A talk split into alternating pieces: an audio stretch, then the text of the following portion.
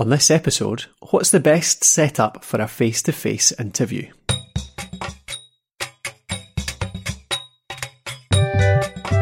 Welcome to Season 7 of PodCraft, and this is the Frequently Asked Questions season. See, we get questions in every single day via the website, social media, all sorts of different places. We thought it was about time we go through as many of them as we can. I'm Colin Gray, I'm joined by Matthew McLean, and I'm looking forward to hearing what you're asking. Take it away, Matthew. So this question came in from Uzma, and she was asking about face-to-face interviews. It's a question we get a lot, actually, so it's definitely worth talking about. First thing to consider here, Colin, is really, like, are you going to be doing your face-to-face interviews in, like, a permanent or semi-permanent studio or home environment? Yeah. Or are you thinking about going out and getting interviews just as and when? So whether that's in a car, at an event, in a cafe or a pub. So you're probably looking at two kind of different setups here, aren't you? Yeah, definitely. I mean, if you have the luxury of having a regular place to record, then it's great because you can set up your room stands and you can have, like, really nice sort of it all arranged perfectly, so you can just turn up and just press record button, can't you? Otherwise, you're going to have something. I think the consideration there is that you can go a bit more complex, obviously, when you've got a permanent setup, whereas you're kind of looking for something that's really easy and quick to set up if you're out at a pub or an event space or something like that all the time. But then again, when you're out and about, there's two different methods too, isn't there? Like, you might want to set up for a few hours and you actually still want the stands and things, or I mean, you just have, like, a really simple digital recorder and you're just actually pointing it from person to person. Yeah. So, well, where do you want to start? Will we start at maybe out and about? Yeah. So the out and about. I mean, my own podcast, the audio drama production podcast, for the last year or so. I mean, we've always, myself and my co-host Robert, we've always got together and recorded in the car because it suited us, you know, kind of half meeting at a car park, a halfway point. Surprisingly soundproofed environment as well. A car's a good wee studio, apart from when there's grass cutting going on outside. Oh, aye. But you could just drive, though. A movable studio. Yeah, exactly, yeah. So initially, we were using the old Zoom H2, and I had, like, a screw-in handle for that, and I was basically, you know, we're sitting in the passenger seat, the driver's seat, and I'm just passing this mic back and forward, like a television reporter. Yeah. So obvious cons from that were, like, I got a bit of a sore wrist and sore wrist from sitting in a car with a guy for a couple of hours. Yeah, you didn't tell your wife that. And what was I going to say there? You were going to say it's hard to do. Yeah, and again, you've got the mono track as well. Yeah. So, you know, you're both, or if you record, you're both on the same channel, basically. Yeah. And that, you know, we wanted a better setup, so we went down the route of we got the Zoom H5 and a couple of lavalier mics that we tend to talk about quite a lot here at the podcast host, the ATR 3350s. We've got a review of them on the site as well, put a link to them in the show notes. So was able to get a couple of 3.5 mil to quarter inch adapters, plugged them into the Zoom H5, got audio on both channels, and immediately it became a much better conversation because I didn't have to worry about, you know, the audio because it was all, you know, it was all feeding into the recorder. We could sit back, we could move around a bit more, and it really improved our setup, and it's a good sound quality too. Aye, yeah, I mean, that's a really good setup, isn't it? It's not, it's, I mean, the H5 is suddenly a bit of an expensive piece of kit, but it's so versatile, isn't it? You can use it in so many different places. I mean, we've got it sitting in front of us here. We've got an H5 right in front of us, which is recording this session. So it's not just for out and about. You can use it for studio recording too. But yeah, the lavalier mics are just great because you kind of, you forget they're there, don't they? They lead to a much more natural conversation. And especially if you're talking about interviewing people who aren't particularly used to speaking on mic. So folk that, you know, somebody in your industry, they're not used to being interviewed, they're not used to being on media. Then you can put a mic in front of them, even if it's an H2 on a handle, and they can just like, they can totally freeze up, like become really formal, really like they feel like they have to speak all like lawyer speak and just sort of use big words and make themselves look impressive. Whereas with a lav mic, you stick it in the shirt and they just forget it's there, and it becomes much more natural throughout the conversation. So yeah, it just leads to better content, I think, more better conversations. Yeah, and you don't have to do as much of the coaching about the mic technique, you know, repeatedly telling them, you know, come away a bit or come closer a bit or stop, you know, looking away when you're answering a question. All that goes out the window. Yeah, and like you say, it's just so much easier. That setup, that's the ATR 3350 lav mics running into the H5, but most recorders will accommodate that. You can use the, like we talk about the Zoom recorders more than anything else, just because we like them, they're good. And the Zoom H1 is their basic one for about 60 quid, isn't it? Yeah. And we've done lav mic interviews with that using a splitter. So using something which lets you plug a few different mics into the one input.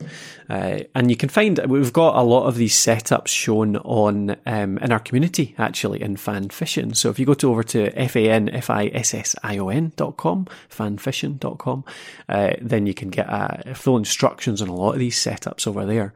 But yeah, there's lots of different ways to do it, from sort of a cheap, bodgy way. So with the H1, you only get it in one channel, obviously, like you were talking about, don't you? Yeah. You don't get to split it out. But, the sound's not quite as good. Yeah, but with an H5, you can have a lav mic in each channel, you can separate people out, you can work on them much more, you're a lot more flexible in how you work with that audio track. I mean, the other option there is actually a similar one, H5 with two handheld mics. So if the downside, maybe one of the cons of the lav mics is that if you're in a more noisy environment, they are relatively omnidirectional. Yeah, they are. Kind of. I know maybe technically they're not, but they do pick up a lot of background noise. So if you're in a noisy environment, it can not produce the greatest sound. So if you're at a conference, for example, maybe you want an H5 with two dynamic mics, like an SM58, which are really good at cutting out the background noise. You can get them to hold the SM58 right up to their mouth. You do the same, and suddenly you have really good interview quality, but with a little bit of the background buzz, but not too much. And you can do that with an H5 as well, because you can plug the sort of pro version XLR mics into that. Yeah, you've got a trade-off there. Like you say, you've got, you know, your lav mics are always omnidirectional. They're going to pick up the environment. When you plug a dynamic directional mic in, the issue with dynamic mics going into these recorders tends to be that your noise floor immediately raises. I think it's just because of the preamps, you know, powering it. Yeah. So again, you know, your priority is going to be to capture the vocals. So that's the better option, in my opinion, there than getting, you know, a lower noise floor, but your background noise is so loud that you can't actually hear what somebody's saying. So you're sometimes going to have to make these decisions, aren't you? When you're not recording in an actual recording studio. Yeah, yeah. What about in the studio then? So that's probably, I think they're the two that we would recommend for out and about, isn't it? You've either got your lav mics, or if you really want to, you can use some handheld mics, or the basic, you know, just a digital recorder back and forth, or one microphone between two people as well. So what about if you're in the studio like we are just now? If you're watching the video, then you can see that we've got two mics in front of us, boom stands all set up, the mixer in front of us. This is a full kind of studio setup. So do you want to talk us through this? Yeah, well, in the studio here, we're running through the Yamaha MG10 mixer, so we've got our mics plugged into that, and the audio is coming out of the mixer into the, and I'm knocking the mic now, into the Zoom H5. So this is the sort of setup that, you know, we have it set up all the time. You said earlier, we can come in here and just switch everything on, just and we're ready to go. But if your studio is maybe your kitchen table or a table in your bedroom or something like that, that also has different purposes. Colin, I think your old recording studio, is it not your son's bedroom as well back in the day? So can't leave the mic set up there.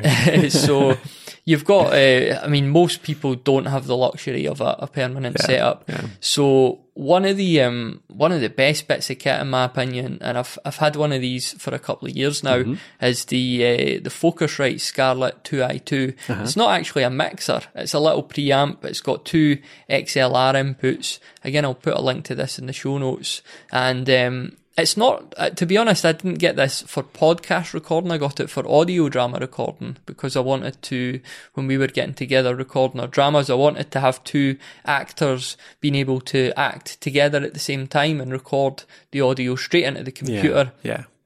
And with this, it gives you that capability. I was able to record two actors on two different channels, and it's a USB device, so it plugs directly into your computer. These are famous for the, you know, they're well priced and their sound quality is a lot better, I've heard, than, you know, your standard mixer of the same price. Obviously, with a mixer, you're going to get a bit more flexibility if you also want to do things like mix minus and things like that, you know, recording online. Yeah. But if you're always just recording on person, the sound quality on this, if you're a bit of an audiophile, they are a bit better than mixers, which are priced at the same level. Aye. Although saying that, I mean, the MG10 I've found, this is one of the only mixers I've found in the kind of under 200 quid range that actually gives a similar kind of quality. Like the noise floor in this is brilliant, I find. But then it's not USB, so it does add a bit of complications. It's maybe less quality. It depends on your sound card and your computer when you're bringing in the sound into it. There's all sorts of different factors. But yeah, the Focusrite is a great, simple solution, I think, for a couple of mics. And in fact, for even more than that, isn't it? Because they've got their bigger versions. Yeah, so you get the 18i8. Again, we've got a review of this on the site. Yeah. So that's if you want to bring in four people, or, you know, it's got the capability to plug in some more mics as well. So you could get these USB devices that have, you know, 8 or possibly more channels. Yeah. And if you've got something like Reaper or Adobe Audition, you could sit and record all these into their own independent channels. Yeah. What about in terms of microphones? Because what I've tended to use with the Scarlett 2i2 is the SM58s, which are famously indestructible mics, very versatile, and you know, you get a good, a really good sound quality with them. Again, you've got that issue of they are dynamic, and you do get that wee bit more noise floor underneath. So recently, I went and bought a couple of condenser mics, the AKG C214s, I think they're called. I remember the codes as well. Yeah, because the names of mics always roll off the tongue, don't they? Just numbers and letters. Yeah. But these mics are really high end. You know, again, it's audio drama production I'm looking at here, and I found that they're exceptional in the studio. But when I'm in my house, even though I've got a nice little sound treated, what I would call studio, it's actually a cupboard. Yeah. If my wife's watching the TV like two rooms away with really low volume, these will still pick them up because they're so sensitive. Yeah, same with any condenser mic, isn't it? They've just got so much more sensitivity. I mean, this is that I'm using right now is the MXL 990, and that is a condenser mic that I've found that actually, it's got a good balance between giving you a bit more richness than a dynamic mic, but not picking up a ridiculous amount of the background noise. Yeah. And I love this one because it's quite good value as well. I mean, it's only £80, I think, in the UK. I think maybe about $100 US. And it's a great mic. So yeah, I mean, I think it's a good option if you've got a room at home with a bit of treatment, so there's no little reverb, little background noise, all that kind of stuff. You can get a really good quality out of the MXL 990, two of them in the studio with a Focusrite 2i2, and suddenly you've got pretty pro-level quality. And of course, we can't do this episode without mentioning our old friend, the Samson Q2U. Of course. One of our favourite mics, definitely. I'm recording into one now, so the Q2U, if you're not familiar with it, a handheld dynamic mic, you could use it as a USB mic, you could use it as an XLR mic. Yeah. It's got the cardioid pattern, so it's going to reject a lot of the background noise around you. And they're just exceptional value. I think, I checked yesterday, I think they're sitting at like £54 at the moment. Yeah, including a set of headphones and a stand as well. Yeah, that's right. So if you're on a budget, what I would say to somebody generally is go with the Focusrite Scarlett 2i2 and get two Samson Q2Us. That's a brilliant setup if you want to record at home with two people. Yeah, and both monitor with a wee headphone splitter. You can both stand them up with the wee stands as well. So you've basically got a mobile studio straight away with that. And that is the sort of kit, if you don't mind taking your laptop with you, that you can set up quite easily on location as well. Simple as anything, definitely. Cool, okay. Well, I think, the Samson Q2U is a kind of budget one. Maybe a digital recorder for on the go, mixer, or the Focusrite with some condenser mics for a more studio setup. We've covered way too much here. It's also worth, as well as overwhelming the listener, it's worth mentioning the iRig stuff as well. You get a lot of good iRig stuff. You know, you get the handheld mics. What do you mean, for recording on a mobile phone or a smartphone? For recording on your phone, yeah. Again, I was looking on Amazon at an iRig preamp. Mm-hmm. So you could actually plug this preamp into your iPhone mm-hmm. and plug in an XLR mic to that preamp. Oh, okay. Yeah. So that's going to give you some options if you want to go down that route. And also, we've talked about lav mics. Smart lavs are also a very good option. Yep. And it means if you're using your phone, you don't need as much gear on you, do you? Yeah. Two Rode SmartLavs, SmartLav Pluses, I should say, the newer ones.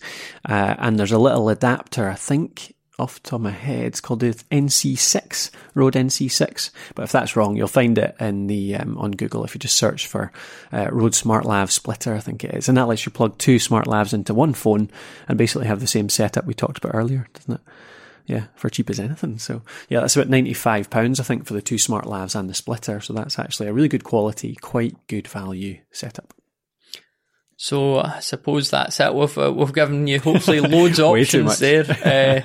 So yeah, get on Amazon or wherever you shop and start having a look at some of this gear. And like I say, I will add the links to everything we've mentioned. We've reviewed most of it, so I'll add that to the show notes. And so you can go to this is episode 5, isn't it? Yeah. So this will be podcraft.net/705. So that's season 7, episode 5, 705. And that's the question for this week. Thanks again for listening. Thanks again for spending some time with us. I just want to say as well, during the course of this season, we're actually launching our new community, which is called Fanfiction.